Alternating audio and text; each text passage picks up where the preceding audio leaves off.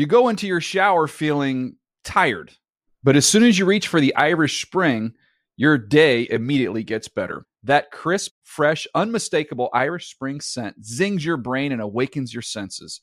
So when you finally emerge from the shower, 37 minutes later, because you pay the water bill so you can stay in there as long as you want, you're ready to take on the day and smell great doing it.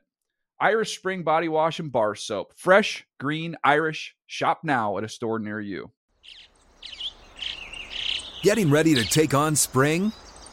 Make your first move with the reliable performance and power of STIHL battery tools. From hedge trimmers and mowers to string trimmers and more, right now you can save $50 on select battery tool sets. Real STIHL. Offer valid on select AK system sets through June 16, 2024. See participating retailer for details. When you buy Kroger brand products, you feel like you're winning. That's because they offer proven quality at lower than low prices. In fact, we guarantee that you and your family will love how Kroger brand products taste, or you get your money back. So next time you're shopping for the family, look for delicious Kroger brand products because they'll make you all feel like you're winning. Shop now, in store, or online. Kroger, fresh for everyone. Whether you're a savvy spender maximizing your savings with cashback rewards, a thrifty rate watcher seeking the lowest interest, or a travel enthusiast looking for extraordinary perks, Kemba Financial Credit Union has a visa to complement your lifestyle and unique needs. Apply today at Kemba.org to unlock a limited time 2% cash back on purchases and pay 0% interest on balance transfers for an entire year with a new visa from Kemba. You deserve a card that works for you. Restrictions apply. Offer ends June 30th, 2024.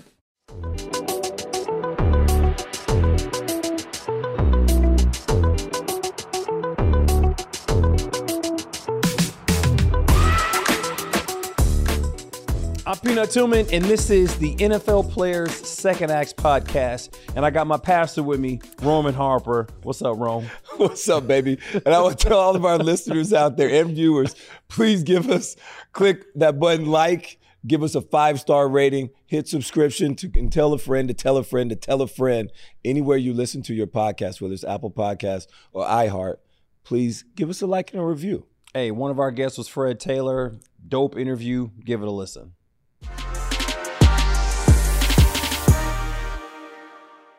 We got a good guest. Read y'all some of these highlights real quick. First round pick in 98 draft, number nine overall. That's a lottery pick. Yeah. That's that's a good one. 13 year NFL vet. He was running back 17th on the all time rushing list. Got 11,695 yards.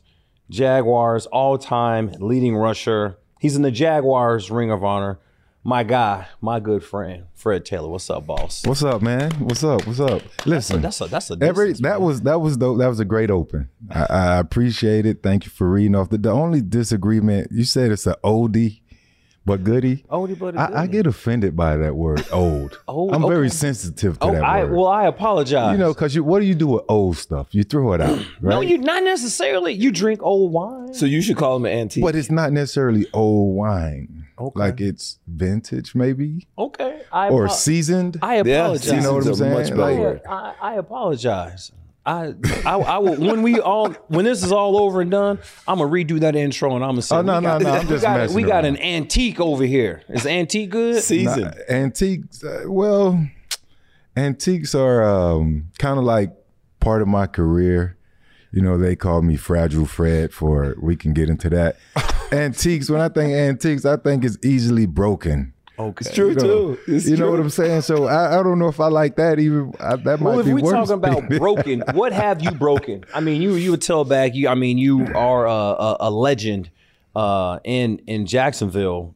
What what have you broken? What was like one of the best best uh, shots you took, or best shots you dished out? Oh man, there's, there's a ton of them. But um, you know what? I can say uh, playing against our our, our hated rival, um, still to this day, I believe uh, they might not consider it so much as a rival because we're on the way on the bottom end in terms of uh, wins against them. in order for it to be a rival, it has to be some gotta- back and gotta forth. be right? back and forth. And you got Uh, what team is that? The Titans. Tennessee Titans. Tennessee right. Titans. Um, I believe it was in uh, the year 9-11 happened, and um, just a simple zone left play. I did a, a crazy jump cut back to the right uh, in traffic uh, on Blaine Bishop, and uh, I tore my groin off the bone right right there on the spot in that play, and uh, it hurt so bad. I grabbed my leg. I tossed the ball and I grabbed my groin. So I, I threw the ball to my close friend Samari Rolle.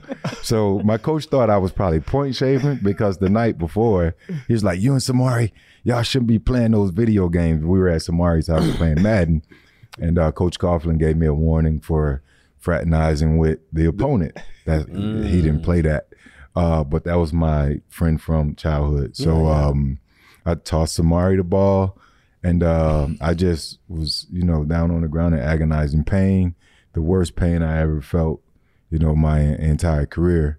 Because usually, if you have chronic growing, the procedure is they go in there and they snip it No doubt. right? And then they let it scar and heal and all of that. But I did that on the field with no uh, anesthesia.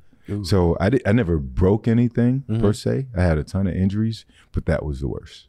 And you had clavicle issues, couple labrums. Like you've done a lot to your body. I I, I want to talk less about the injuries and more because I remember playing against you. But I want to talk more about the the Tom Coughlin.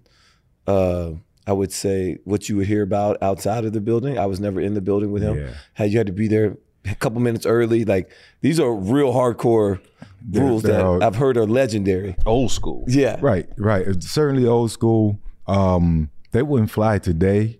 For example, they didn't necessarily fly with uh, Jalen Ramsey and a few other of the younger guys Right. Yeah. Yeah. Yeah. that were in the building when TC came back around. But um, I can say this before I get into a few stories in terms of developing, you know, boys to men, Right. and being appreciative of that. I think uh, players would appreciate that more, you know, as they get older, Right. right, right. um, Uh, because that that's all he wanted. He wanted you to come in and understand and learn how to be a man and uh, uh, approach this game as a business, which is what it is. Uh, and and when you carve the fat off, he wanted to make sure you were extremely focused on your job. And so he tried to make sure you just carved off all the distractions and any things that was going to hinder your, you know, your push, you know, to to try and be successful as an individual and as a team collectively. Uh, but yeah, all of those stories are true. Okay. You know, uh, even before I got there, I arrived in '98. They had a few camps uh, a few years before I got there. So they started in, in, in '96. Um, TC, um, they spoke about the three a days, you know, spoke about double padded practices, um, spoke about uh, uh, the breaks that you were supposed to have. He would take those away and just make you no naps, a whole lot of stuff. Uh, we had a concentration line uh, where you entered the field. Uh, you couldn't step on the on the on the white line. Uh, you have to turn around and go do it again. Um, It's but like yeah. all the little stuff. Yeah, it's all the little stuff, right? Eh, But he he really tried to create this sense of uh, awareness and extreme focus. Did anybody ever quit? Like that was because it's all eh, I mean, this is a lot. it's a whole lot. And no, it's a lot, but um, I don't recall, at least not in my time. Okay. Um, 'cause we we he coached uh, he coached me for five years, so in my time, I never had anybody that quit. I had a few guys close on the brink. um, hell, I was one of them. uh, but just some crazy stuff. I, let me say this. Um, so it, it is true. Being punctual, he didn't mess around. He had his own TC time. You know, meetings was at eight. You had to be there seven fifty. Yeah. Or so, or you were you would get fined, and he fined you for everything. Uh, two outrageous quick stories. Uh, I remember Marlos Leroy. He played at Georgia, young defensive lineman. Uh, he placed a bet with Keenan McCardell back in the day. Keenan was an older vet, always clean, Yeah. the nicest suits on the teams Great wide receiver. a great wide receiver and uh, great coach now as well. Um, Keenan bet Marlos that um, Florida would beat Georgia in the Florida Georgia game, and uh, if if Florida won, he would have to let Keenan pick out a suit for. Uh, Keenan would pick out a suit for Marlos. So Keenan picked out this the brightest orange suit for Marlos to travel with for game day. Coach Coughlin saw that guy on the plane, fined him like ten grand because he didn't have on our team, you know, business type travel. He had on a bright orange suit, so TC didn't play that. And the other story is um, uh, Tavian Banks Yeah. and uh, Cordell Taylor. We had a Saturday night team meeting, and um, they were driving across this bridge in Jacksonville, Main Street Bridge. And there's uh, slippery grading on the, on the bridge, so if you if it's raining and you brake the wrong way or too fast, your car's uh, uh, uh, lose control. Those guys lost control. The front of the car was on top of the bridge, almost was gonna go into the St. Johns River Right. glass, the windshield broke out. Those guys were all cut up. They got fined for being late to you the team serious? meeting. He don't Th- play. these are the legendary stories. I was. That's why I had to. I've ask. heard a couple of I've them. heard them. These we were are like, these guys almost lost their lives. They didn't show up. They didn't make the eight o'clock Saturday night, the day before the game team meeting. They both were fined conduct detrimental because the they shouldn't have one- been rushing. They were going to be late anyway, is what he said. Oh, I think I'm gonna I'm peeling that one. I'm taking that But he learned. The game is about adaptation and Yeah. adjusting. He leaves Jacksonville, goes to New York. A lot of savvy vets in that locker Yeah, yeah, room, yeah. starting with Stray and those Yeah. guys. He learned that he needed to pipe down a little bit. He changed his approach, and he was able to really get the attention of those guys and went on to win two Super Bowls. Yeah. Fred T, you know, Peanut read off all your accolades, talked about all the yards, 17th all time. Um, you've been a Hall of Fame semifinalist the last couple years. Yeah. Um, how does that feel, first of all, to be mentioned with all of the greats, but then also coming up short? Like, Right. how does that, what, at what point do you almost reach this too, like, am I just done? This point of frustration? Let me know, like, how does that feel? I haven't got my name. I don't even care, but It- I, I want to know how um, you feel. I'm appreciative, right, that uh, I'm even considered, and uh, just starting right there. Um, it's a lot of great players, man, and a lot of guys that have done amazing things. Um, so each each year that I'm back up, I'm like, all right, this is an opportunity. You know, if, if nothing else, it is an opportunity. I would love uh, that moment when we're able to get in the finalist room. So then they're they're able to do a deeper dive into you know my achievements, the things I've done, and really being able to compare those to the other guys that are already in the Hall of Fame, whatever those criterias are, being able to stack them up. Um, you know, unfortunately, I never had the best timing throughout my career in terms of um, putting together back to back yearly campaigns, uh, which would have got my name uh, considered in more Pro Bowl talks. Yeah. You know, I had numbers, you know, but they weren't back to back to back like some of these guys. But I had years where I I I, I outrushed the best backs from the previous year, so Yeah. forth and so on. uh, even starting with my with my rookie year, more than the Hall of Fame uh, uh, talks.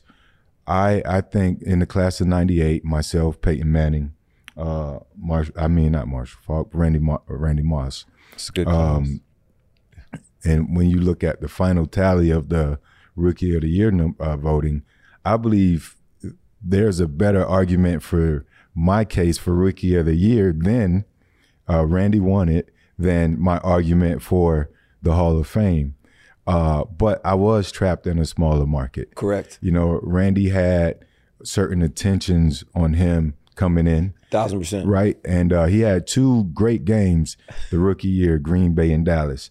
And if you have amazing games against those, typically the media is going to tilt toward that way a bit more, as opposed to looking at my body of work, my rookie year, in terms of touchdowns, overall numbers. So I go back there, probably a little bit more disappointed about that than the Hall of Fame because a lot of those young guys they come in with the mindset, "Hey, I want to be a Hall of Famer."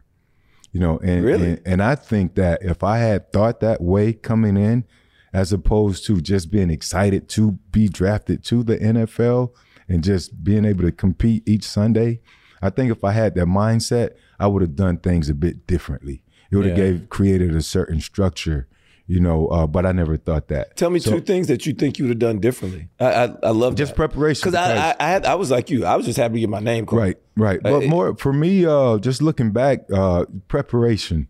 You know, taking care of my body a bit more, understanding that my body is the one thing that's gonna make or break me. Uh, beforehand, I never, I never considered taking care of my body. I didn't think about nutrition. Yeah. You know, I didn't put health first. Mm. You know, if I felt, you know, a toe or something that was hurting, I'm still gonna go to Miami and hang out, you know, and be, go in the off season, Yeah. go with my, you know, go hang out with my people and my buddies, and just ready to get away from the season, as opposed to doing the little things, Yeah. you know, to achieve the the, the end goal. Right. So I never had a end goal. Yeah, I wanted to win. I wanted to win the Super Bowl, but in terms of the big, the the highest achievement from an individual standpoint, although team success is added, Right, right, right. but from an individual standpoint would be you know Canton. And I just never had that that thought process in place until later in my career. I was like, oh, this is attainable. Yeah. You know, when they started talking about the 10,000 yard rushing Right. club, when I became the 21st uh, uh, running back to do it in, in the history of the league, That's I was big. like, all right, this is, let's go. This is attainable. Um, and then Jim Brown, Jim Brown, you know, putting his numbers, you know, in, in my sight said, this is the guy I idolized the most in this game. I want to outdo his numbers. Yeah. You know, unfortunately, my last two years didn't go the way I wanted them to in New England, but I thought it would have helped. But again, uh, if you set your bar high, you know, even if you fall just under it, you know, you've you've gotten really close. And I just never set my bar high enough. Um, so yeah, so those talks, man, I'm appreciative of them. Um, God's timing is the best. You know, when it happens, you know, um, it'll be a good moment, and I think it can happen. You know, I, I think it will happen. Uh, my teammate Tony Boselli just He just got in after a while, too. inducted Yeah. after so many years. um, uh, but the guys I've played against, uh, the the the old school guys that have played my position, that have um, uh, mentioned certain things about my career and my style of play while I was playing, and even now that I'm done, those guys that are Hall of Famers, um, the fact that when I retired and even now my numbers are better than half of the backs that are in the Hall of Fame. No doubt. Still. So I think I have some argument there. So when it happens, it'll be a good moment. But your former teammate though, he uh, Tony uh, Boselli, uh, he he spoke about that though. He was like, I, I think Fred is probably one of the most underrated backs out there, and I don't think that people, I personally, I don't think that people talk enough about you and your stats. Like, does that? Do you feel underappreciated? Like, like Um, not not underappreciated. Um, no, not underappreciated. Uh, because the numbers are what they are. You know, you can line them up against uh, some of the best. Again, of the hundred, you know, years or so that you know this league has has, has been around. Um, there have been thousands of running backs that have played, or, or guys that have played the running back position. And when I was done, I was 15th all time yeah, you know, I'm somewhere. I mean, we're talking about one percent or you know, half that. So I mean, I know I had a very good career. Uh, missed out on those things. I missed out on some of the hardware. You know, that sticky Lombardi, maybe yeah. a few other Pro Bowls due I- to I'm missed you out know on it too. certain marketing and and and I know, I know, I know. I deal with this with Ryan Clark Yes. all the time. But Trust me, it's, I, I, it's I, such I an with it- honor. I deal with it all the time with Rome. He he's always throwing shade my way because I lost two Super Bowls and he won one. Like he's always try, he's constantly just throwing it. Uh, well, I'm, I'm just, no, I'm just I, I get it. So yeah, we certainly get it. So it's a prestigious class, Yeah. you know, to be a part of, man. and, jerk and, move. and congrats, right? Don't congratulate Um, him. Don't do that. So This- this yeah, is about I mean, you. Uh, but it, it was great to to hear Tony take away from or to add that to his Hall of Fame Yeah. speech. It just shows what what he thinks of me, Yeah. and that's what it's about, right? It what my peers and the guys I lined up against every Sunday. You talk to Ray Lewis, Ed Reed, those guys who led the Ravens defense, that old AFC Central. They know what I brought to the mm-hmm. table. I brought them work. Pittsburgh Steelers, they know what I brought to the Thousand table work. I mean, so it's so many other guys that are in the Hall of Fame, defensive greats, Derrick Brooks, Warren Sapp, just Troy Polamalu. So when they go out and they say, we wanted to stop him first, that's how we stopped Jacksonville. You know, and then there are moments where they would consider me the first or second best player in team history behind. It's either me or Tony. That speaks volumes. I kind of feel like once you make the Hall of Fame, you should get a Hall of you should you the Hall of Famer should get a vote. I don't necessarily like the fact that it's always left up to the media to to vote the player in. That's almost considered like uh like the Heisman. Yeah, because they, they all get a vote. I was talking to uh, Robert Griffin, RG3. I was talking to Mm-hmm. Robert about that, and he was like, "Oh yeah, I still get my vote." And I, me personally, I think it's dope because I, no disrespect to people in the media, but they you haven't played that game. You don't really know all of what these players go through or what it takes to get to that level. And then if you look at recent years, I feel like certain players, like Hall of Famers, get mad when some Hall of Famers just like, well, what did he do? You know what I'm saying? So I, I kind of, you know, leave it, leave it to the the greats, the the yellow jackets to see who you want or see who they want in their club. Like The, the hard part is, you know, how do you identify what the criterias are? Mm-hmm. You know, if there were a certain set of, of guidelines, then it would probably make it a little bit easier because if it's Pro Bowls, then what do you do now in this era right. when the Pro Bowl game is, you know, let touch and Yeah. And, and that's touch- yeah, or, it's you know, it's, and it's like, all what that. is Yeah, it? it's Um, yeah. And even then, you know, um, even back then, you know, guys don't attend the Pro Bowl, but it's still on their book. Then you got alternates that come Yep. in, and then now that's considered a Pro Bowl and all these different things. But what's the high criteria? And it's so um, so much inconsistency, Correct. And it, it becomes opinionated by these guys who consider themselves historians of the game or teachers or is it statistics? Like, so what is it? So and then there's I can't it's their, it's their that. bias though too though because I honestly I personally think that T.O. should have made it a, he T.O. should have been a first ballot guy or second at least second ballot. So guy. it's all the politics behind it. for sure, I- I and it that- shouldn't that it shouldn't be, though. That's that's the frustrating. frustrating part Typically, about the it. though. politics are only involved if you're not a first ballot. Correct. But T.O. should have been a first ballot. Then he doesn't have to do the the campaign trail and letters of recommendations and all of that stuff. There was a lot that went into it. Um, Fred T, man, you talked about your peers, how much they respected you. And I'll just flat out be honest. You were the first Jacksonville Jaguars, my second year in the league, was the first time I went into a game with a quote unquote tackle plan. Mm-hmm. All right. You guys, um, yeah, because they had two different running backs. You had Fred Taylor, Mm-hmm. who, if I went against Fred Taylor, I had to make sure I tackled him low. He had a knee brace on. He didn't like people going at his legs. Oh, They- you was trying to sweep the leg like well, Karate you- Kid. that was the best way. He was Any tall. means necessary. Yeah, anything's Right. necessary. I had to go at his legs, and like that was the plan. Anytime Fred Taylor has the ball, go with his legs. When you have Maurice Jones-Drew get the ball, you better tackle him up high, kiss him almost. And so Try to. try to because he was so short. You tried to go low. You not. That's where his Right. power is. So. Number one, all right, that was the respect that I had for you. It was the first time I ever had to implement this into my game.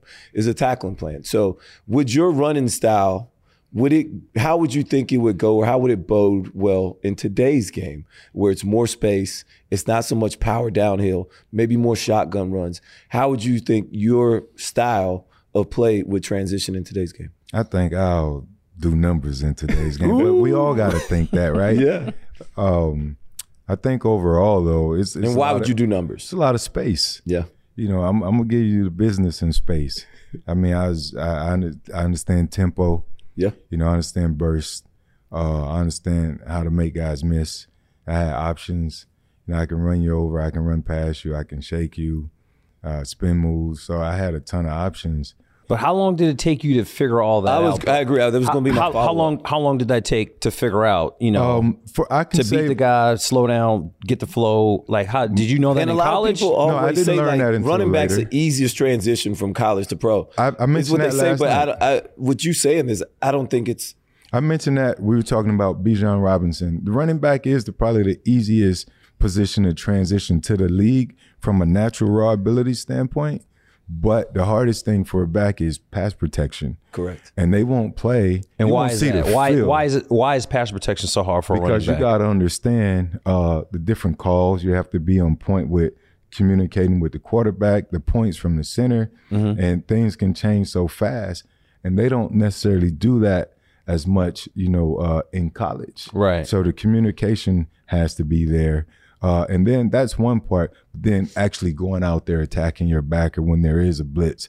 Once you uh, uh, put your keys into play Mm-hmm. and understand rotation and guys that look like they're not coming, but you know they're coming, but you still got to go up there and make the block. Mm-hmm. Right. Because in today's game, the quarterbacks are getting 50 plus million a year.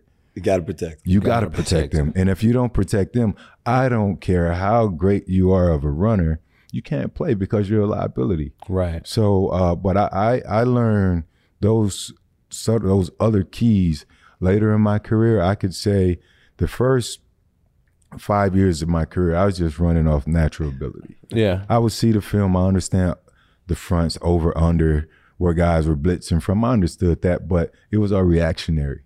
But after a few injuries, you know, and just trying to maintain that same level of play, right? And so there wouldn't be a drop off. I had to get smarter Yeah. and started to really think the game. And that's the part of the game that I miss the most is the preparation hmm. for the opponent. People say, "Hey, you missed the game."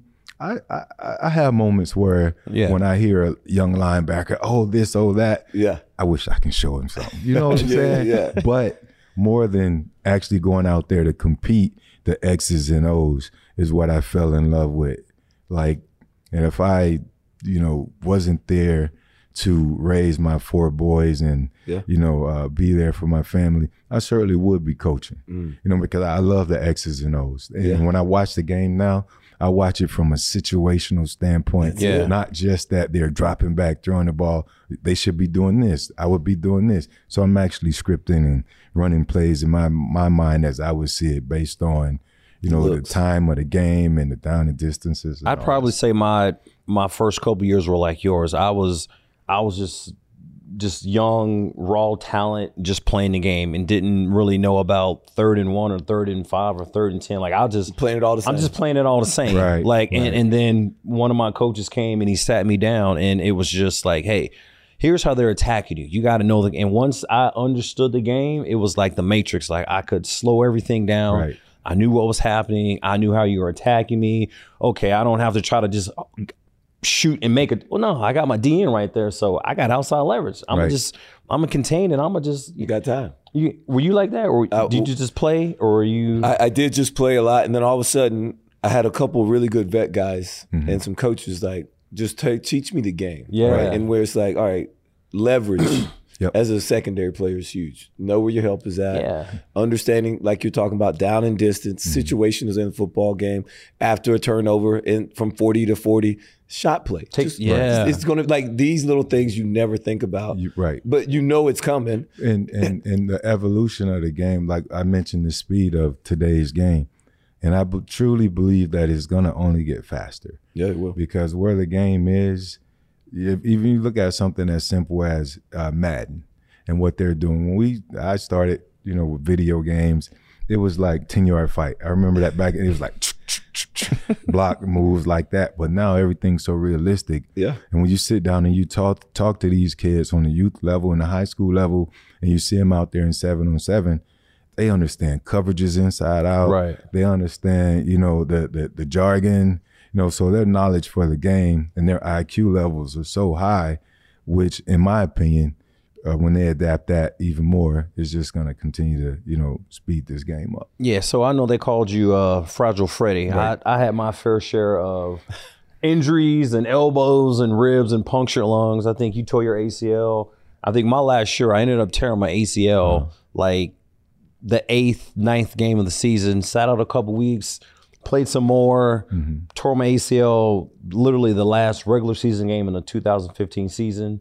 And I, for me, I was like, yeah, I'm 34. I ain't really taking on corners 34 with uh with torn ACLs. Right. I think it's time to call it a day. Father time, yeah, you got me. He's undefeated. Right. When did you realize it was time to retire?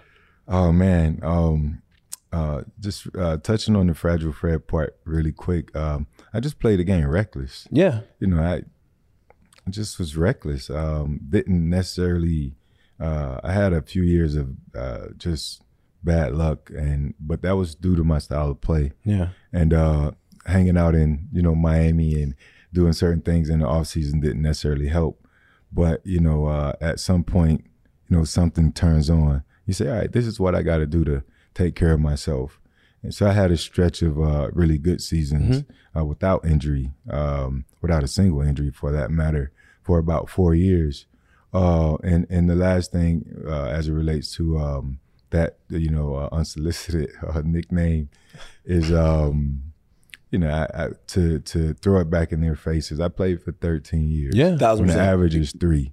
So, long. of there has to be some sort of toughness and uh, perseverance and all that good stuff in there. Uh, but Peanut, I, I think the moment I realized that it was time to hang it up for me, um, after leaving Jacksonville, I went to New England, signed with the Pats, got there, won the starting job both of those years. My first year there, um, I had a severe high ankle sprain, slowed me down some. Uh, so I would sit back like, man, and I st- want to play. Plus, as I mentioned earlier in the show, uh, I had an agenda. I wanted to win a Super Bowl, which is why I chose the Pats. Uh, and the other part was I wanted to push those numbers up and catch up with with Jim Brown. Uh, before I got to New England, I was about a thousand yards sh- uh, shy of uh, passing Jim Brown. None of that happened. My second year there, uh, I had turf toe, and I used to tease people These are that, two that that caught are turf toe, right? So So- lingering. Hey, I remember uh, they talked about uh, Dion having turf toe Mm, yeah. back in the day, and uh, LaDainian, and and I was like turf toe. It's a toe. It's turf toe.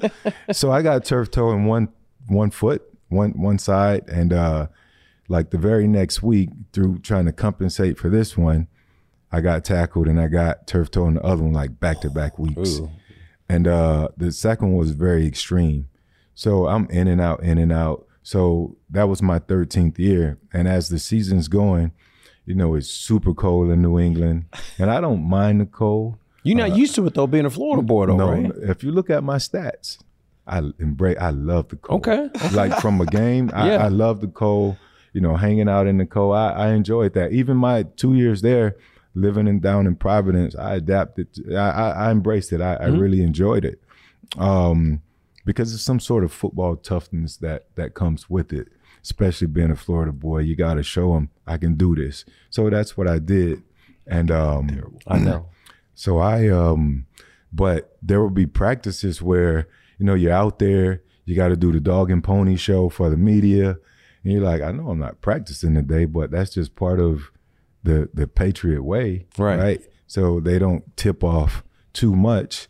Uh, and everybody's always 50-50, uh, questionable. You don't know who's gonna play. Tom but- Brady was on the, the injury list for like years. Right. Uh, so th- those moments, I would Cloak just sit back there and like, man, um, some of the things I used to do, um, I don't know if I could do them still, you know, because of the injuries at this point in my career. Now I got to drink, you know, an energy drink uh, on a fast Friday when before I could just go out there and it's fast Friday, get excited, you're out of there. But now when you got to rev that engine up beforehand just to make it through, you're like, okay. And then, you know, I started saying, all right, I want to compete on the other side. I wonder what's that that's going to be like. You know, that transition. What is that going to be like? So there's a certain intrigue that set in, you know, about um, the statistics they throw at you in terms of the the fail rate of guys making the transition out of the game, the divorce rate of guys making the transition. I said, this is my new competition you know, I'm not going to be one of those statistics. So I started to develop this mindset and this excitement, you know, uh, in the intrigue about what is that going to be like. I don't know, but I want to attack it head on. So um, after my 13th season, uh, I was like, lucky 13. 13 is a good number. Uh, but then that was right along the time that the CBA happened in 2011. They announced the, the, the CBA. I was like, all right, I'm gonna get back. I'm gonna, I'm gonna go do another year because I was training with a lot of the great young running backs. Was Frank- that that was a lockout year, right? It was. yeah. So so um I stayed away from training. I forced myself to stay away from training down in South Florida. But we would have Matt Forte, Jones-Drew, you know, uh, Frank Gore, a lot of the young great backs um, and I would go there and I would try to show them up, you know, because we would train together each and every year prior to my retirement. So I was like, ah, if I go train, I know I'll play a 14th season. I know I'll get picked up somewhere eventually and I'll play. So I just purposely stayed away. And then they announced the CBA. I was like, you know what? Maybe I shouldn't retire just yet. So I trained for about a week on my own. And then I was like, nah, I'm to give it up. And I just shut it down. You go into your shower feeling tired, but as soon as you reach for the Irish Spring, your day immediately gets better. That crisp, fresh, unmistakable Irish Spring scent zings your brain and awakens your senses. So when you finally emerge from the shower, 37 minutes later, because you pay the water bill so you can stay in there as long as you want, you're ready to take on the day and smell great doing it. Irish Spring Body Wash and Bar Soap. Fresh, green, Irish. Shop now at a store near you. Like many of us, you might think identity theft will never happen to you. But consider this there's a new identity theft victim every three seconds in the U.S. That's over 15 million people by the end of this year, equal to the populations of New York, Los Angeles, and Chicago combined. Even worse, identity theft victims often don't even know they're victims. That's why Lifelock Identity Theft Protection alerts you to identity threats, even the ones that don't show up on a credit report, like data breaches, fraudulent bank transactions, loan and credit card applications, and crimes committed in your name. If your identity is stolen, your own dedicated Lifelock US based restoration specialist will work to fix it. Lifelock protects you in ways that you simply can't on your own. Join now and save up to 25% your first year at lifelock.com slash iHeart. That's lifelock.com slash iHeart to save up to 25%. Identity theft protection starts here. Hey guys, this is Matt Jones, Drew Franklin from the Fade This podcast. We got a great episode coming up, picks in all the sports, football, basketball, we do them all. But here's a preview of this week's episode.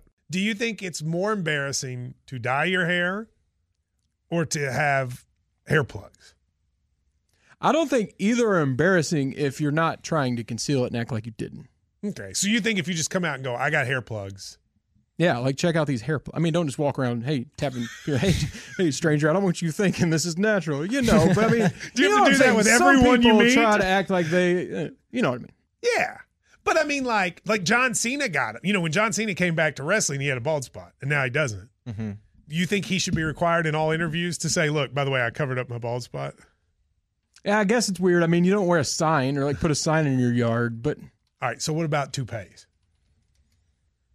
Those are the most obvious. I but let's like. say you're like Bill Self and you can get it to where it looks good.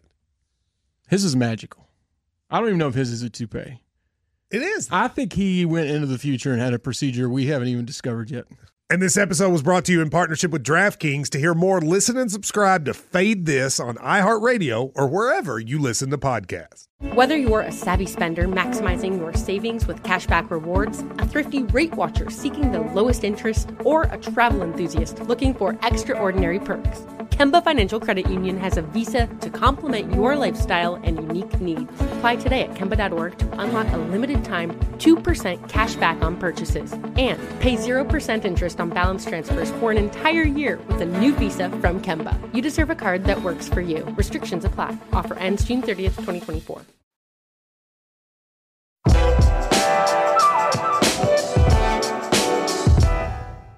So, I mean, you said that this was your next goal or the next thing you were going to attack. Maybe uh, share with us how was that transition for you when you did finally hang it up? You're not training for it. Uh, so many of us, me and Peanut, talk about it all the time, and this is what this whole uh, podcast is about. It's about that second act. And so, how to? Um, did you have a plan? Uh, I know you said you had a goal, but did you have a plan to help you achieve that? Uh, that Well, but the only plan I had was to uh, not ever stop. You know, never become dormant. Uh, stay busy, stay active, keep moving, stay engaged. Uh, take advantage of the relationships that um, I cre- that were created over the course of my career. Uh, just stay in the face of the people in the NFL because for years I would get opportunities earlier in my career uh, to do you know autograph signings or brand opportunities that I would turn down. You know, uh, five thousand, ten thousand dollar opportunities. And that's great money, uh, but you know I wanted to be with my family uh, before I had a family, like my my mother, brother, sister, uh, and my friends. So I turned down a lot of stuff.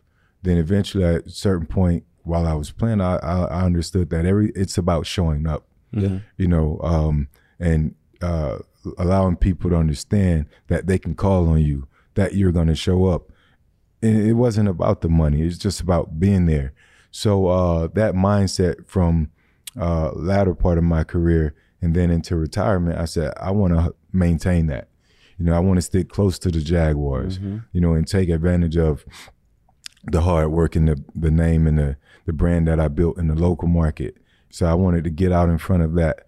Uh, the bad investments that I had.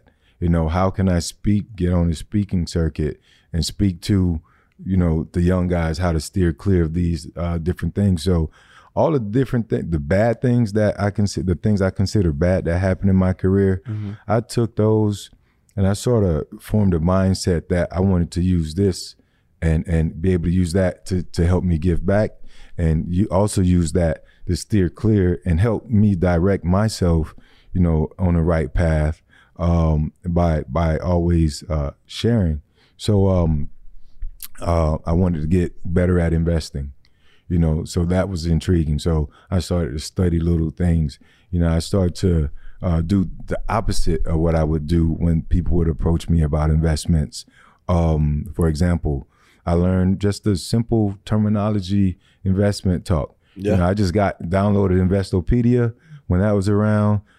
In order to communicate, you got to understand, Gotta speak you the know, language. speaking the definition of, of words. So if I'm, I know I'm going to be in that space. I know I want to continue to invest, you know, uh, in private funds and stocks and all that stuff. Go and teach yourself. So that's what I did, and I also, you know, uh, leveraged the relationships and, and people uh, to uh, use them uh, to help myself even more there. Um, created a company, started uh, created another minority company, uh, and really just started uh, leveraging those relationships to to try to build uh, from there. Uh, so I've had some better investments, you know, in my second career because I, I don't call it retirement. Right. I just call it career change. Yeah, because because you, 'cause you still working. this is not what retirement is supposed to feel like, or at least what we've been taught that it was supposed to feel like. So it's a career change for me. I'll never retire. I don't think I will. Mm-hmm. Um, but every every step, every day is a different uh, uh, intrigue for me. It's a different competition for me, and I embrace that.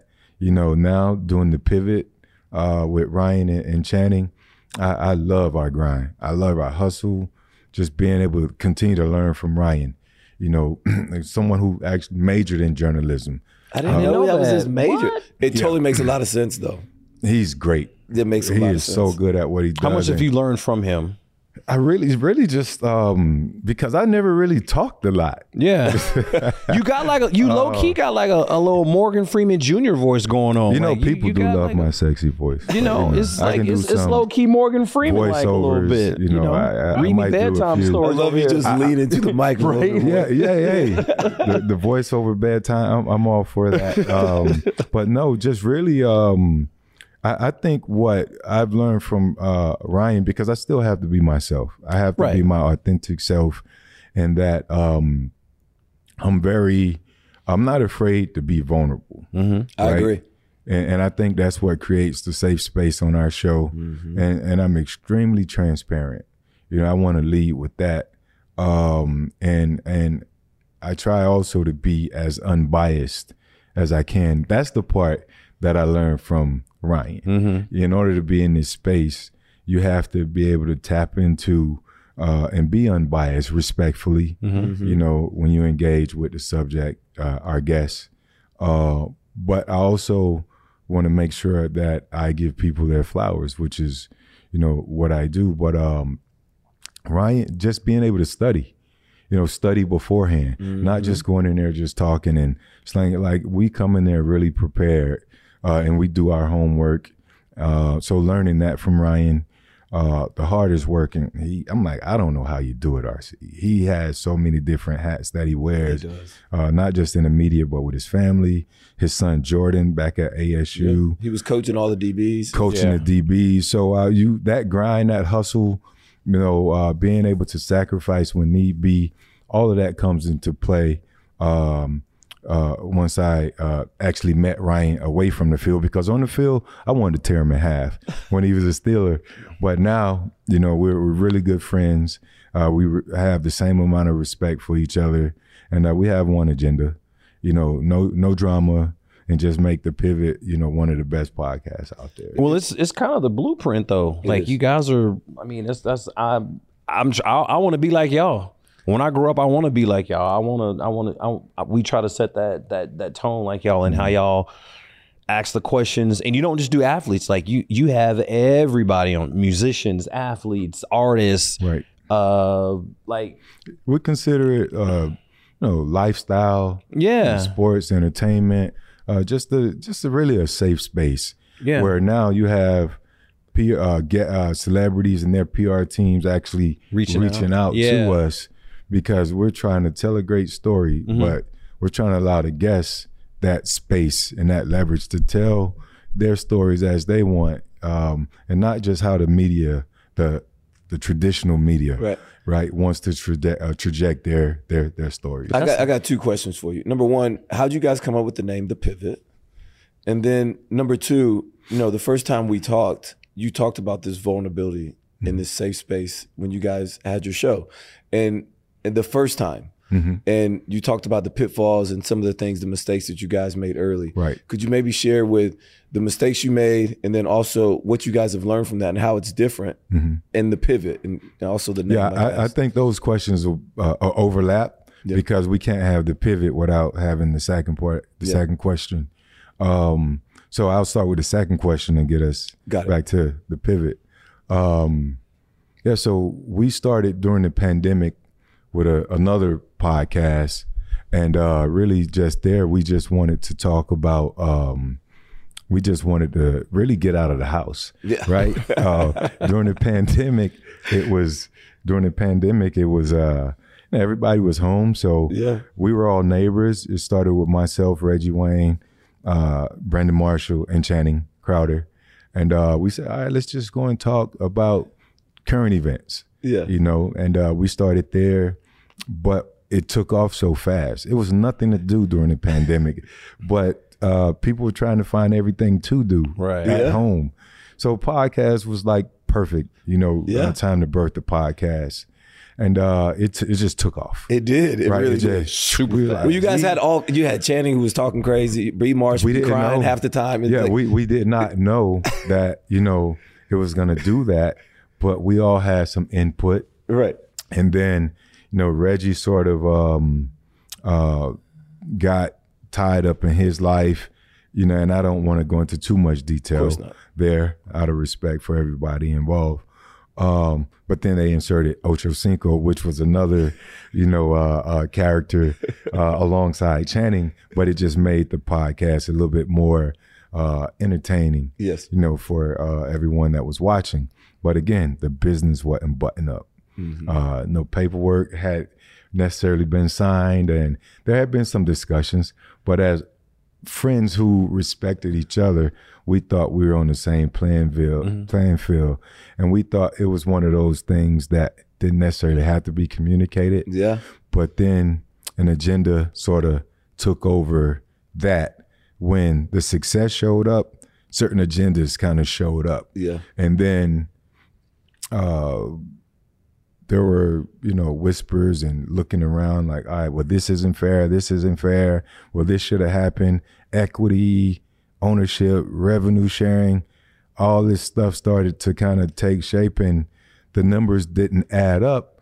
So um Channing and I we had a conversation and um I would always use the word just you know pivot just all the time um, just everyday life you know I remember hearing a song Jay Z had some lyrics. He's like post and pivot, redistribute, and some other stuff. And I would always just naturally say, man, it's just time to pivot. We gotta, it's a wrap. You know, it's time to go. We gotta pivot. So um Channing and I, we went and had one big meeting to see if we can come to an agreement for the old podcast. Didn't necessarily work out. So uh Channing and I, we went behind the scenes and say, all right, man, what you want to do? What, what do you want to do? It's like, I don't think this is going to work out for me personally. Uh, so much like the end of my career, I kind of sat back and saw some things unfolding that I necessarily wasn't too happy about. So I just kind of accepted it for about three or four weeks in that season three of that old podcast. And um, I was like, nah, this isn't going to do it. So we went silent. We just went black for a while. Myself, Channing, uh, while they were trying to make their minds up and how they wanted to do stuff, we just went dark. But during that time, we were plotting. So we said, all right, what are we going to do? We got with Alicia Zubakowski, who's our um, our producer on the podcast, uh, 13 time Emmy um, award winner. She's a monster at what she does. We got on the phone with RC. He said he was down. We formed our team, and we said the one thing we're going to do is get the business right first Yeah. structure from the the pivot the company to our own entity amongst the talent and how it was going to pay out the distributions just everything we we Right, shaped right. up we got with the account. we just shaped up and the last thing was what's the name what are we going to name it and um we just you know one day i said let's just call it um how about the pivot because that's what Channing and i that's what we're doing we're about to pivot Yeah. and that's what everybody in the pandemic was doing. We all had to pivot. Everybody was. You know, and there are going to always be moments in all of our lives where everybody at some point is going to have to pivot. And there'll be pivotal moments that create good and bad times. So it just stuck. And um, we went and um, uh, trademarked our stuff and, you know, made sure that part of it was solid. And the rest is history. Well, I'm a fan. I'm a big fan. I, Appreciate I, it. I watch it often. Appreciate it's, it. It's, it's, it's good. I like I like what y'all doing. Y'all are y'all definitely setting the tone. Trying to get it right. The So- positive way. What what what are you guys hoping to accomplish with it? And when it's all said and done, you like, you know what? This was a success. Or do you not even have that? You guys got over 700,000 subscribers. And so you are at the top, well one of the top podcasts that the nation even has. And so when would you say, all right, this is what we were trying to accomplish? Or do you guys did you guys even set up the goal because you did everything else? We um like we're we're we're we surprise ourselves Yeah. a lot of the times. Um, we just talked about it last night. You know, with the uh the the the YouTube NFL uh, Sunday ticket thing. Like we were like, whoa, that's a big partnership. You know, for us uh, to achieve. Um, but yeah, I, I think long term, obviously, you know, we want to be able to have our content, uh, you know, where it's licensed and, you know, now we're being paid for it, even, you know, 15, 20 years from now. But we look at models like the Breakfast Club, you know, and the consistency and the sustainability. And we want to achieve that first. We want to maintain our consistency. And as long as we do that, everything else is going to take care of itself. Yeah. I think where people mess up is when they take too many breaks and then there's some uncertainty and you know then your fans don't know what you're going to do uh and we said that's not what we're going to do. So consistency is the the the, the first thing that'll help create the sustainability and keep us there for the years to come. We're independent now. We um we we've had some offers, you know, here and there from some of the uh, bigger, you know, uh, uh, companies that are eventually going towards, you know, podcast platforms and stuff.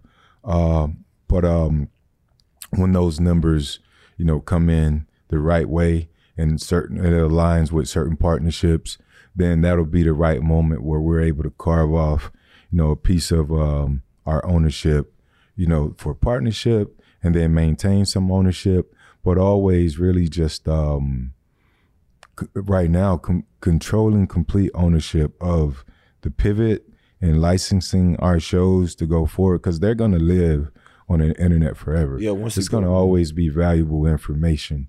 Um, but long term, we just want to make sure um, that we're we're we're giving back. Like we don't have a a, a complete, um, I guess, business agenda to just dump it and run with with money. We want to keep servicing the people because people make podcasts. Yeah. You know what I'm saying? That's like the thing that's now. what we believe in. Yeah. People, the viewers, you know, subscribers, however, uh, they make podcasts. If they don't sit there and tune in and listen, you're irrelevant. Correct. So we want to make sure we're servicing them. That's always our first mindset that we want to do good conversation, good content. You have certain guests that are going to spike your numbers, and that's cool, but it's not always about that. Right. And I tried to explain that on the other podcast that it's about building bridges. Yeah, yeah, yeah. Right. And just having dope, super dope conversations and content. You don't always need a A-lister as a guest. Right. Just need great conversation. I'm, I'm with that. So we're gonna pivot, switch to another topic. Right, right. We're gonna ask you some some quick hitter questions real quick. Rookie year, get that contract, you sign. Probably, I know for me, I bought me a nice little. I bought a nice little. I had some rims. You know, what I'm saying I had that speaker. I had the screens falling from the ceiling. I had the screen in the river. You know, single, no kids. So I, all my money went into my Fred car. T from Florida, you know he had that. I, I, so I, I, he has to tell me though. Like, what was one of the first things you splurged on? Oh man. All right. So the first thing I splurged on after I got my contract was uh I bought my grandmother a hundred and fifty thousand dollar house. Okay. Cause my my promise to her uh, when I was around a sophomore in high school, didn't know how I was gonna do it, but I told her I was gonna buy her home. Okay. We were in a two bedroom apartment. She raised, you know, me and my other four siblings. So I said, baby, I'm gonna buy your house. So that was the first major thing that I bought. And then after I got her secured, I blew some money on some jewelry, some rims, you know, a Benz or two. Stuff that I look back on now, And you just, it's just like you so know, dumb. This It's like, doesn't what was make I sense. doing? Yeah. You know what? Um, I mean, it, I know it doesn't make sense because it's a lot of dollars, but at the end of the day, man, it's what young people do. That's true, but like that's also a part of where we come in, Right. As guys that have been there, you know, to try to. I know the money's different because I was the ninth pick in '98, and I think my total contract package was around 16 million, with a total to be able to go up to around 20 with incentives, and these guys are getting that year in a year. Uh, but they're exposed to so much more Yes. Yeah. right and uh but i think they're also exposed to having a lot of good people around them that can tell them not to make certain frivolous you know purchases and, and decisions that are in you know in a in a year two years from now you're not gonna like it won't even be around Did you have someone when you were making those purchases uh, help you out, or it was just like, no, this is what I'm doing? they they they they, they helped me uh, uh, write the check. they didn't say, "Hey, you you shouldn't do that." You Now the- know, and, and but that's another thing. Like, Yeah. you know, um, learning from those things. You know, there are good, great financial Mm-hmm. advisors, and there are ones that are you know predatory, right, Mm-hmm. and uh and, and aren't great. Um, so I believe my message whether it's the uh, the, the this platform, my our platform on the pivot, or just speaking engagements, or seeing these young guys like at the draft at different places. Be smart with your money. It's a constant reminder. Like, don't make certain. Per- you're gonna have fun, Yes, for but sure. everything can be calculated. Make sure you keep the main thing the main thing. Um, learn how to take your interest or shoe deals or you know appearance monies and stuff. And if you want to go crazy with that, you can kind of you know justify certain uh, means by uh, uh, with that, but create a plan. You know, whatever that plan looks like, c- create a plan. But I think it's our duty, you know, as vets, guys that have been around, guys that have made those mistakes, because we can look back on them and say, "Ah, it was was fun," so stupid. but it was it was stupid, Oh, so right? Uh, it's unnecessary. I think at one point I had maybe five cars in my in my driveway. It's only One one, me, but then I got buddies. Hey, take this, take this. Yeah. You know, um, It- It's funny because at some point, most guys that had an extended career or or grew up in a certain way, like that is what we wanted. Like Right. I remember the Trick Daddy video where I wanted a donk. Like that's Yeah. all I wanted, and I had to have rims, and I wanted this on. But that I got was one at what- the end of my career. Towards the middle of my career, I got because I always wanted one. Yeah. And I mean, I probably put seventy five thousand in that car. Mm-hmm. Old school had the best of everything in it, I'm- and the I'm- guys loved it. The Yes. engine, five hundred two, big block. The guys on the team they loved it, and I only pulled it out on game day. Uh, the other days during the week, it probably didn't even crank. it probably didn't even start. And I smelled fumes, fumes all down the street. It parked in my garage. My wife was like, "We got to get rid of that," you know. And uh, I ended up selling it to a teammate for like forty thousand. So I took a thirty-five thousand dollar haircut. And uh, he sold it probably four months after that for like twenty five. I really should have sold it back to me. uh, but yeah, just a lot of. Uh, Do you have an old school right now currently? of course not. of course not. Okay, so I have. I would uh, not have guessed that. I would not have guessed that either. You know what? No, I do not have an old school. It's actually it's one old school in my garage, and I've been trying to get rid of it for years. it's a 2008 CL550. It was only like five of them ever made. Beautiful interior. It's it's like this deep hunter green. okay. I bought it for my wife back then. Um, I bought it for her. She's a St. Patrick's Day baby. So her favorite color is green. Green, green, March 17th, green, everything. Um, she will not let me get rid of that. I've been trying to get rid of that car for like, hey, you need to get rid of it. But the good thing is it's been paid off. yeah. It's uh it's a 08. It only has like 50,000 miles. So it's perfect condition, right? From the outside, no dings, it's perfect. I'm just tired of looking at it. Uh, but the blessing in disguise is our older son, he's 20 now, and we have a 17 year old. They can drive it and they drive it to work and this and that. So it's not as bad. And then I don't have to cut a check Yeah. to pay for them a car because they like driving a Benz still. Uh, so um, that's the one old school that's in the garage. All right. Well, I'm just glad we all can openly admit that we all have purchased rims in old schools. In Oh this- my god! I had those. I had those space right here spree today. wells. I had those. The the, the, The rim- spinners? Oh my god, the spinners. I Yeah. don't have if, if rims ain't coming on the car now, like they come standard on certain. Yeah, they do. Like we have a Range Rover.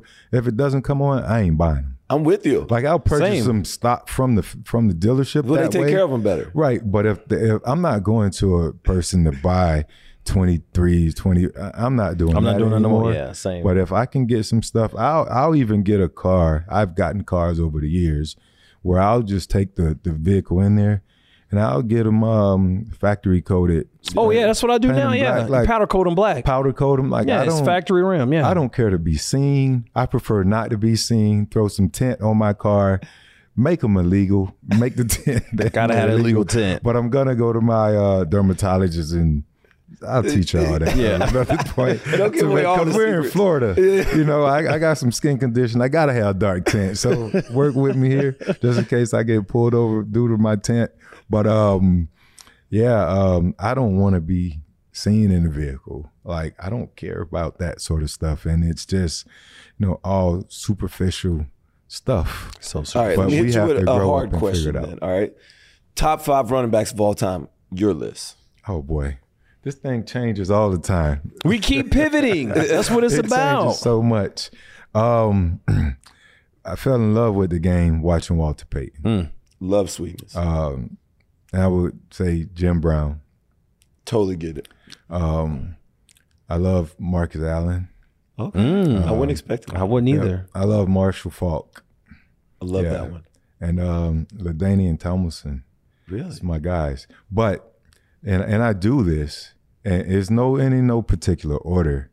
Um, those are the guys that I absolutely love.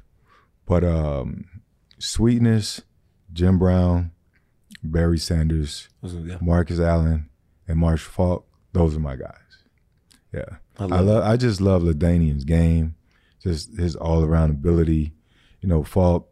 I felt like in my career I was uh I wasn't the the re- the, the receiver that he was, Mm-hmm. but in terms of you know that ta-ta, Yeah. and that I was a bigger back Big, but you were. you Yeah. know, um, faster that, you know. Um, but yeah, those are the guys that I admire. Uh, and I believe, uh, in my opinion, those are my favorites. A, a follow up. How about in today's game? Who are like your top or favorite running backs to watch in Mhm. today's game? All right, um, Saquon. I Yeah, just love his, so his, his his explosiveness. He's extremely dynamic, strong. He has the, probably the best jump cut in the game. Yeah. I could agree Uh, he get from A gap to C gap like that and gets back vertical. He wastes no time lateral. Uh, I like Christian McCaffrey. He's he's that Faulk version. Yeah, he is, he is. You know, so he he, he gets it done. Um, I like uh, Jonathan Taylor over in, in, in Indy. Yeah. You know, when I see that 28 and the Taylor running down the field, kind of bring back some Memories, memories. flashbacks. Right. I like Alvin Kamara. Mm-hmm. You know, AK is he, he he's a dog, uh, and I, I admire a lot of the young, the young running back. I like my Florida boy, um, Derrick Henry.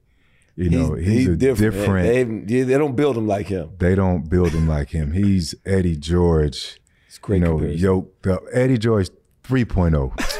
I saw him this morning when he was leaving. Eddie He's George st- still swole. Eddie looks good. oh my And goodness. like he can still give you Yeah. twenty carries. Yeah. So I, I mean, I admire so many, um, so many of the young backs out there, man. Just uh, how great they are and, and how versatile they are. They can do it all. yeah. You know, but it starts again with where youth sports is Mm-hmm. and you know how that's continuing to evolve from flag, you know, and then seven on seven. Mm. You know, and now is developing these guys how to be great receivers Yep. you know how to have that how to be extremely agile then they carry it over to you know the running back position and just really uh being able to think the game line up the x's and o's i think those things are going to be what separate the the the, the greats the guys that are going to be future hall of famers at that position versus the guys that are going to be really good at that position that high level iq and how they see the x's and o's I don't think it'll be too many more 10,000 yard rushers Yeah. because of how the the game has evolved. It's more of a pass dominant game now. Uh, and they devalue running back, so nobody. and the just- Mm-hmm. running back position isn't valued as great. Uh, there are some that that force the issue Yeah, there, sure. right? But those are the special guys. Um, but I, I think that um, you won't see as many ten thousand yard rushers because they're splitting carries, Right. Two headed monsters and stuff like that. So those opportunities won't present themselves. Doesn't mean they they're not great from an ability standpoint. It's just from the opportunities. I don't think they'll get as many opportunities. Yeah. So another another another pivot, another serious question. Um, our journeys require great guides, and through my journey of life, I've had numerous guides that have helped me along the way. And if you could have your Mount Rushmore of guides or people that have helped you to get to where you are right now, who would those people be? Got four. And you get four of them. All right. Now I, I, I always I would I would definitely start with um, my grandmother 1st man. Um, just to see uh, what she had gone through to raise us, and um, yeah, uh, I don't know if I can get to the other three because uh, I'm, I'm I'm I'm fighting back tears just Yeah. thinking about her. Uh, y'all wrong for that. It's all good, bro. Um, yeah, my grandmother 1st um, and then my dad. You know, he he uh, he came into my life later, uh, but he he was sort of forced out of my life early on. But he came back into my life later, and um, he did what dads are supposed to do, and he helped me become, you know, a, a better uh, person from a brotherly approach. Um, and then just a, you know, couple mentors, uh, Coach Pola, you know, my running backs coach who I got uh, towards the end of my career. Uh, just his fatherly approach, uh, how he kept me on track, uh, and how he, you know, uh, um, re- continued to reinforce things that were most important. And uh, lastly, I would just say um, my, my my daughter Natasha, because she was the one who initially broke me from, you know, all of the knuckleheaded, stuff you would do and the decisions you Mm-hmm. would make without thinking. My first baby girl, she uh she made me a man. Yeah. Right. And uh just really all of those, you know, people as a collective, um, just and I've never thought of it that way. Yeah. But now since y'all put me on the spot, um yeah, those people that have been the most influential and helped me pivot and become the person that um that I am today. So uh yeah. Well, Fred, man, I, I appreciate that vulnerability, bro. Yeah. Um, and I can attest to the last statement, your daughter, uh, your firstborn. Um, I'll never forget. I was doing a lot of the same knuckleheaded stuff uh, when I first met Peanut Yeah. uh, at PAO, and uh, and my girlfriend, who's now my wife at the time, was she asked me a really, really hard question. Was that, would you want your daughter to date you? And that really hurt because it really makes you look at that man in the mirror and say, I really need to like focus on what I'm trying to do and who I'm trying to represent. And the people you love are the ones that you can hurt the most. Yeah. And so um, it's really cool. I appreciate you being wanna- candid and vulnerable and sharing that too. Yeah, I want to also um, really quick before um, I get kicked out of my own house, man. We're gonna do a, a Mount Rushmore plus one. Let's do it. My wife will kill. me. Let's do it. because you know I, I think about um, in, in that moment. You know, I, I, I really uh, every everything that I lead with, from getting out of you know the hanging out mode in Miami and uh, uh, uh, making sure I would take care of my body and not going clubbing all the time and stuff. It was it was it was her. Yeah. My wife pretty much changed. Um, you know, as a single person, changed the the direction of my career. Yeah. because I would hang out, like I said, in the off season all the time, and um, you know, she was, you know, saying, "Look, this is what you're going to have to do in order to, you know, if you want to be great. So this is what you're going to have to do." So, a hard relationship. You know, we've been together for 20 plus years, um, but she's the one who helped me pivot and, and get back on the path that I thought I could be on as a player. But it also made me a better person, made me a responsible person. Yeah. Um, so yeah, so she, um, for lack of a, uh, is, I guess pun intended, she took me out the streets, Uh, but uh, from hanging out and learning structure and uh, um, just really uh, just developing, um, you know, sort of a a, um, a, a a guideline for my life. Yeah. Yeah, Yeah. So she deserves as much credit as the other four that I That's also why you're not giving her that Benz. Yeah. I want to get rid of that car so bad, man. That's crazy. Oh man, well, hey, Hey, next time y'all gotta have some napkins close by. I could have dabbed that away, bro. that was my Oprah moment. that was my Oprah. It was beautiful though, man. No, I'm- you I'm- can't hide true emotion. No, You it's beautiful. Because It's- I think about her, man, and she's battling dementia, mm. and to see her like that's you mm-hmm. know that's that's heavy on me. Yeah, for sure. What hey, the- appreciate you for coming out, man. Thank Fred, you. man. My pleasure. you. Appreciate y'all.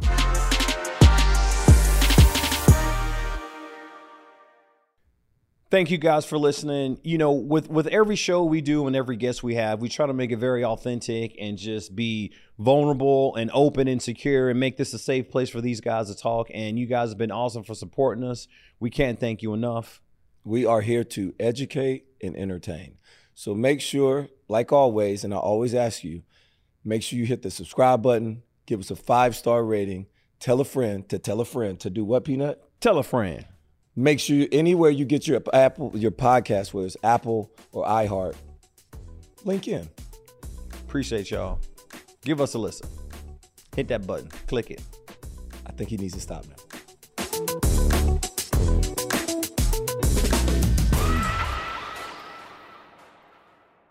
You go into your shower feeling tired, but as soon as you reach for the Irish Spring, your day immediately gets better. That crisp, fresh, unmistakable Irish Spring scent zings your brain and awakens your senses.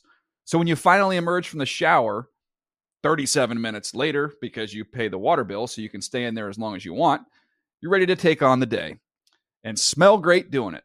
Irish Spring Body Wash and Bar Soap. Fresh, green, Irish. Shop now at a store near you. Whether you're a savvy spender maximizing your savings with cashback rewards, a thrifty rate watcher seeking the lowest interest, or a travel enthusiast looking for extraordinary perks, Kemba Financial Credit Union has a visa to complement your lifestyle and unique needs. Apply today at Kemba.org to unlock a limited time 2% cash back on purchases and pay 0% interest on balance transfers for an entire year with a new visa from Kemba. You deserve a card that works for you. Restrictions apply. Offer ends June 30th, 2024.